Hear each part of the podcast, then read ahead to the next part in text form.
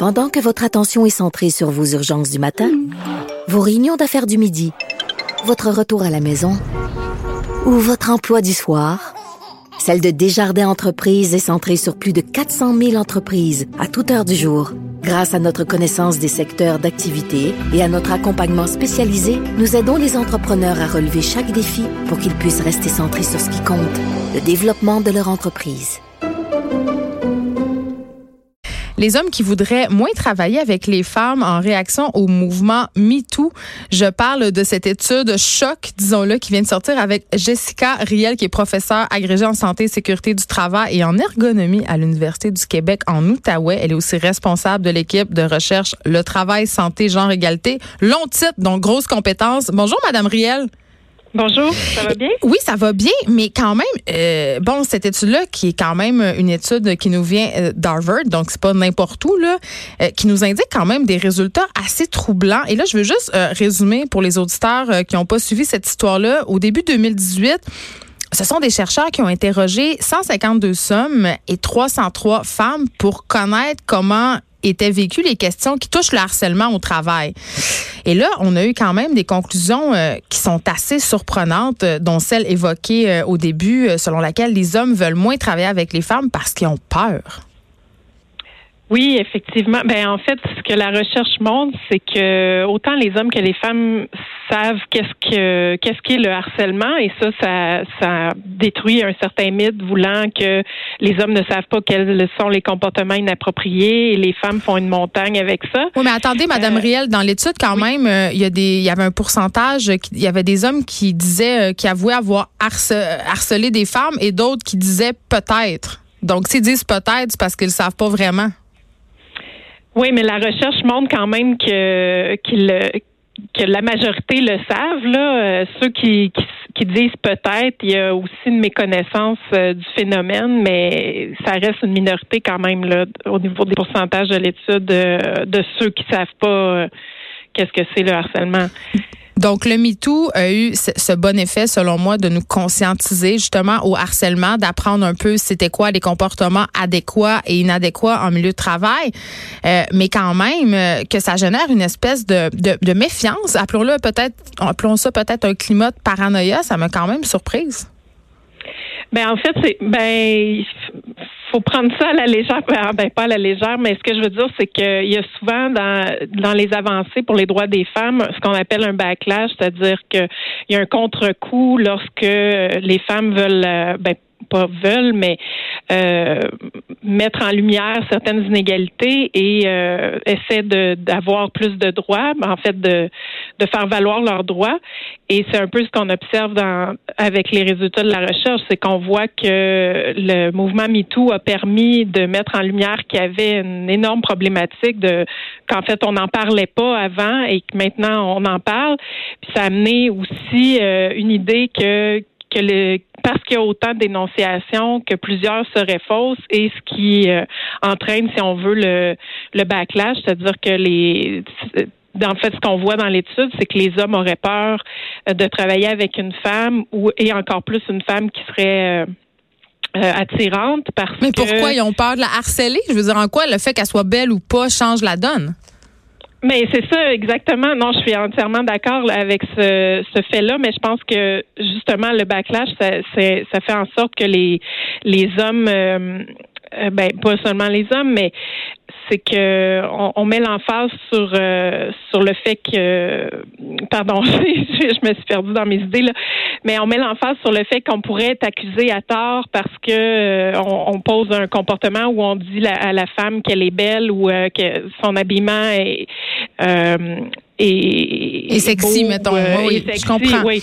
Donc, on, c'est, ce qui fait en sorte qu'on a peur d'être accusé à tort, mais en même temps, c'est une minorité de cas. Euh, c'est ce qu'il faut remettre en question, c'est plutôt les comportements inappropriés, puis pourquoi euh, justement le fait de travailler avec une femme euh, qui serait plus attirante amènerait ces comportements-là. C'est plus de se dire, ben peut-être que ça n'a pas sa place d'avoir d'avoir certains comportements tout simplement. Ben c'est ça. Puis là, Madame Riel, vous êtes une spécialiste des relations de travail. Je veux qu'on revienne à cette fameuse idée de dénonciation et à cette peur un peu latente qu'ont certaines certaines personnes. Je veux dire, quand tu n'as rien à te reprocher, parce que des fausses dénonciations, là, vous savez, vous êtes une spécialiste, il n'y en a pas tant que ça. C'est pas comme si, euh, dans la majorité des cas, les faits qui sont, sont reprochés s'avèrent être véridiques.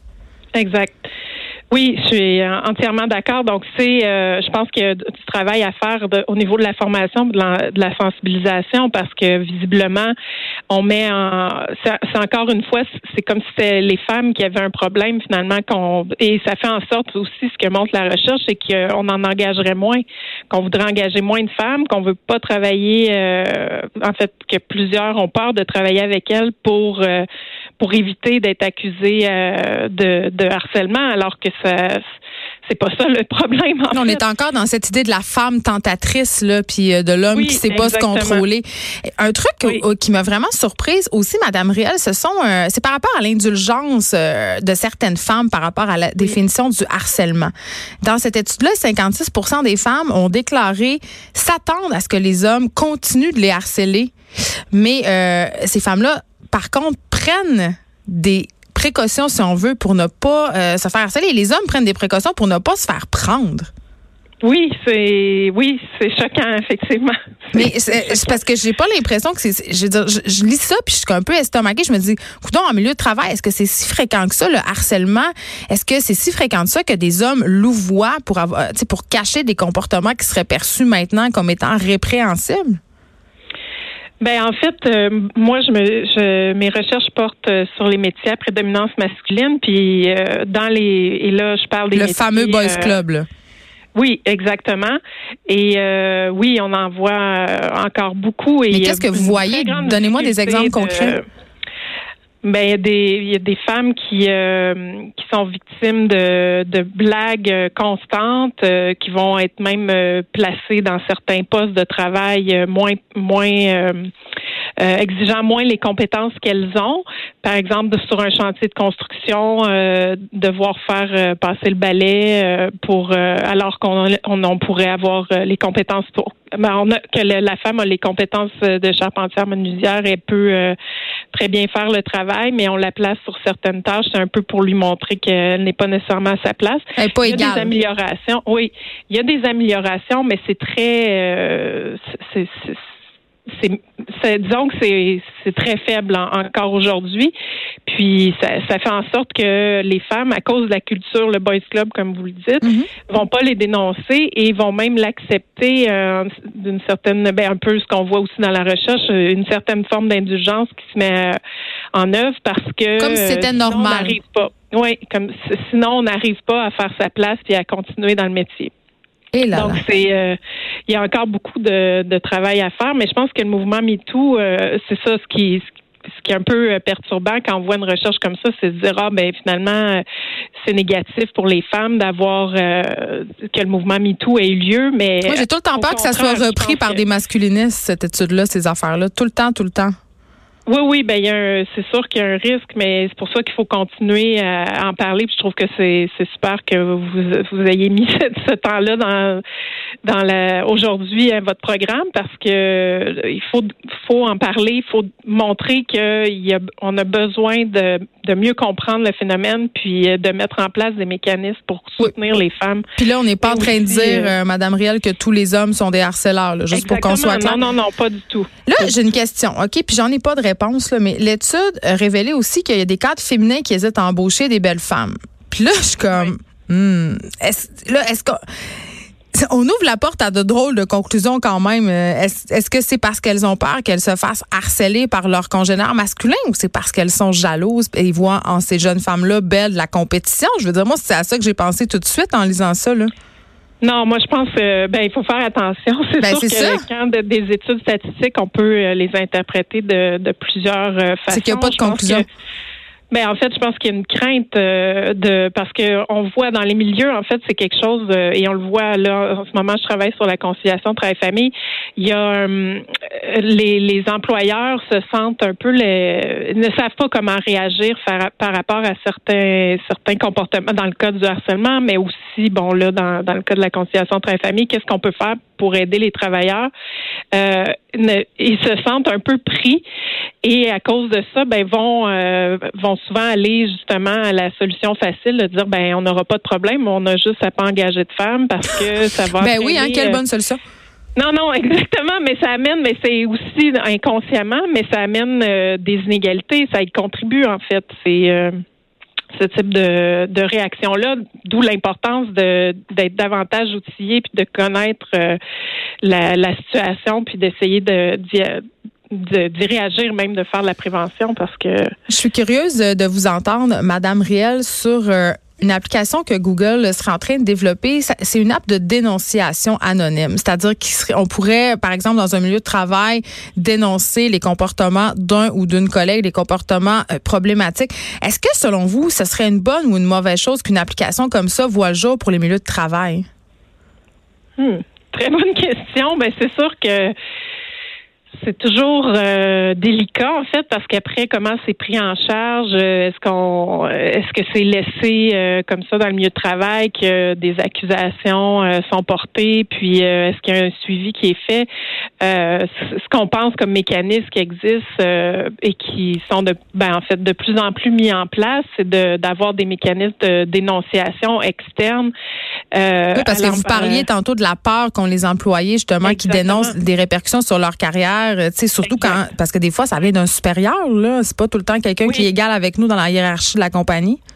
Exactement. Puis il y a aussi le fait qu'on est minoritaire dans un dans un milieu comme les métiers à prédominance masculine, mais le fait de dénoncer peut aussi avoir comme effet de mettre la lumière sur nous alors qu'on essaie de faire sa place puis on veut pas avoir de problème avec personne. Tu veux pas être le fauteur de troubles, tu sais. Exactement. Donc euh, de pouvoir développer euh, d'avoir un mécanisme plutôt qui nous permette de dénoncer à l'externe, euh, mais il faut qu'il y ait un suivi. Donc l'application de Google, je j'étais pas au fait de, de ça. C'est difficile de de, se prononcer, mais une chose qui est, qui est super importante, c'est que ça soit pris en charge. Parce que le fait d'énoncer, c'est seulement le, la pointe de l'iceberg, si on veut, parce qu'il faut poursuivre puis aller euh, davantage en profondeur pour comprendre qu'est-ce qui est en jeu puis comment on, va pouvoir agir euh, pour pas que ça se reproduise. Puis ce qu'on voit dans plusieurs milieux, c'est qu'il y a une culture qui est sous-jacente qui euh, peut favoriser l'apparition de comportements harceleurs ou et même de harcèlement sexuel. Donc puis les entreprises, vous me dites qu'ils sont encore un peu mal. Ils savent, tu sais, un coup que la plainte est formulée, ils savent pas trop quoi en faire. C'est un peu ça, c'est la, plus grosse partie du problème, là, selon moi. Ben en fait, ils vont. Euh, il y a la loi qui, qui, amène un cadre, mais c'est plus euh, bon. Dans une PME, mettons qu'ils sont huit, là, ça jette quand même un pavé dans la mort. Ah oui, ça c'est certain, effectivement. Oui. Mais je pense qu'il faut, euh, c'est ça, être attentif et euh, ben attentif, euh, d'être formé, être proactif par rapport à la situation. Ben pas seulement les employeurs, mais les, travailleurs, puis autant les hommes que les femmes. Ben, la formation, puis même, je pense que c'est un des constats de la recherche, doit doit être fait, mais la, on voit que la, la formation traditionnelle sur le harcèlement, c'est pas suffisant. On peut pas seulement nommer qu'est-ce que le harcèlement, quelles sont les différentes formes de harcèlement. Il faut aller plus en profondeur euh, pour intervenir avant justement que, que ça devienne du harcèlement. Merci Jessica Riel de nous avoir parlé euh, de ce dossier-là du harcèlement au travail versus cette étude fort préoccupante. Mais quand même, on apprend que le mouvement MeToo a fait des choses positives quant à la culture d'entreprise. Vous êtes professeur agrégé pardon, en santé et sécurité du travail et en ergonomie à l'Université du Québec en Outaouais. Euh, je le disais tantôt, euh, la culture dans différents milieux, puis je pense que Madame Riel le soulignait quand même assez bien, surtout dans des milieux masculins, mais dans d'autres milieux aussi, euh, a été remise en cause par le MeToo. Il y a des choses qui étaient qui passaient avant comme du beurre dans le poil qui maintenant passent moins bien. Et ça, c'est une très bonne chose. Puis je veux juste, je veux, je veux juste redire là, euh, le, le, harcèlement en milieu de travail, ce n'est pas seulement l'apanage des hommes. Ça veut dire que c'est pas seulement des hommes qui harcèlent les femmes. Il y a des femmes aussi qui peuvent être harcelantes, qui peuvent être harcelantes de différentes façons. C'est pas nécessairement du harcèlement sexuel, mais il y a des femmes qui abusent de leur pouvoir, euh, qui se servent de leur position pour diminuer, faire du harcèlement psychologique. Donc toute forme de harcèlement c'est problématique. évidemment, dans cette euh, étude-là, c'était euh, lié au MeToo, donc harcèlement sexuel. Mais quand même, on voit que les mentalités au niveau du travail sont en train de changer. Et ça, euh, pour moi, c'est une fort bonne nouvelle. On s'arrête un instant. De 13 à 15, les effrontés. Cube Radio.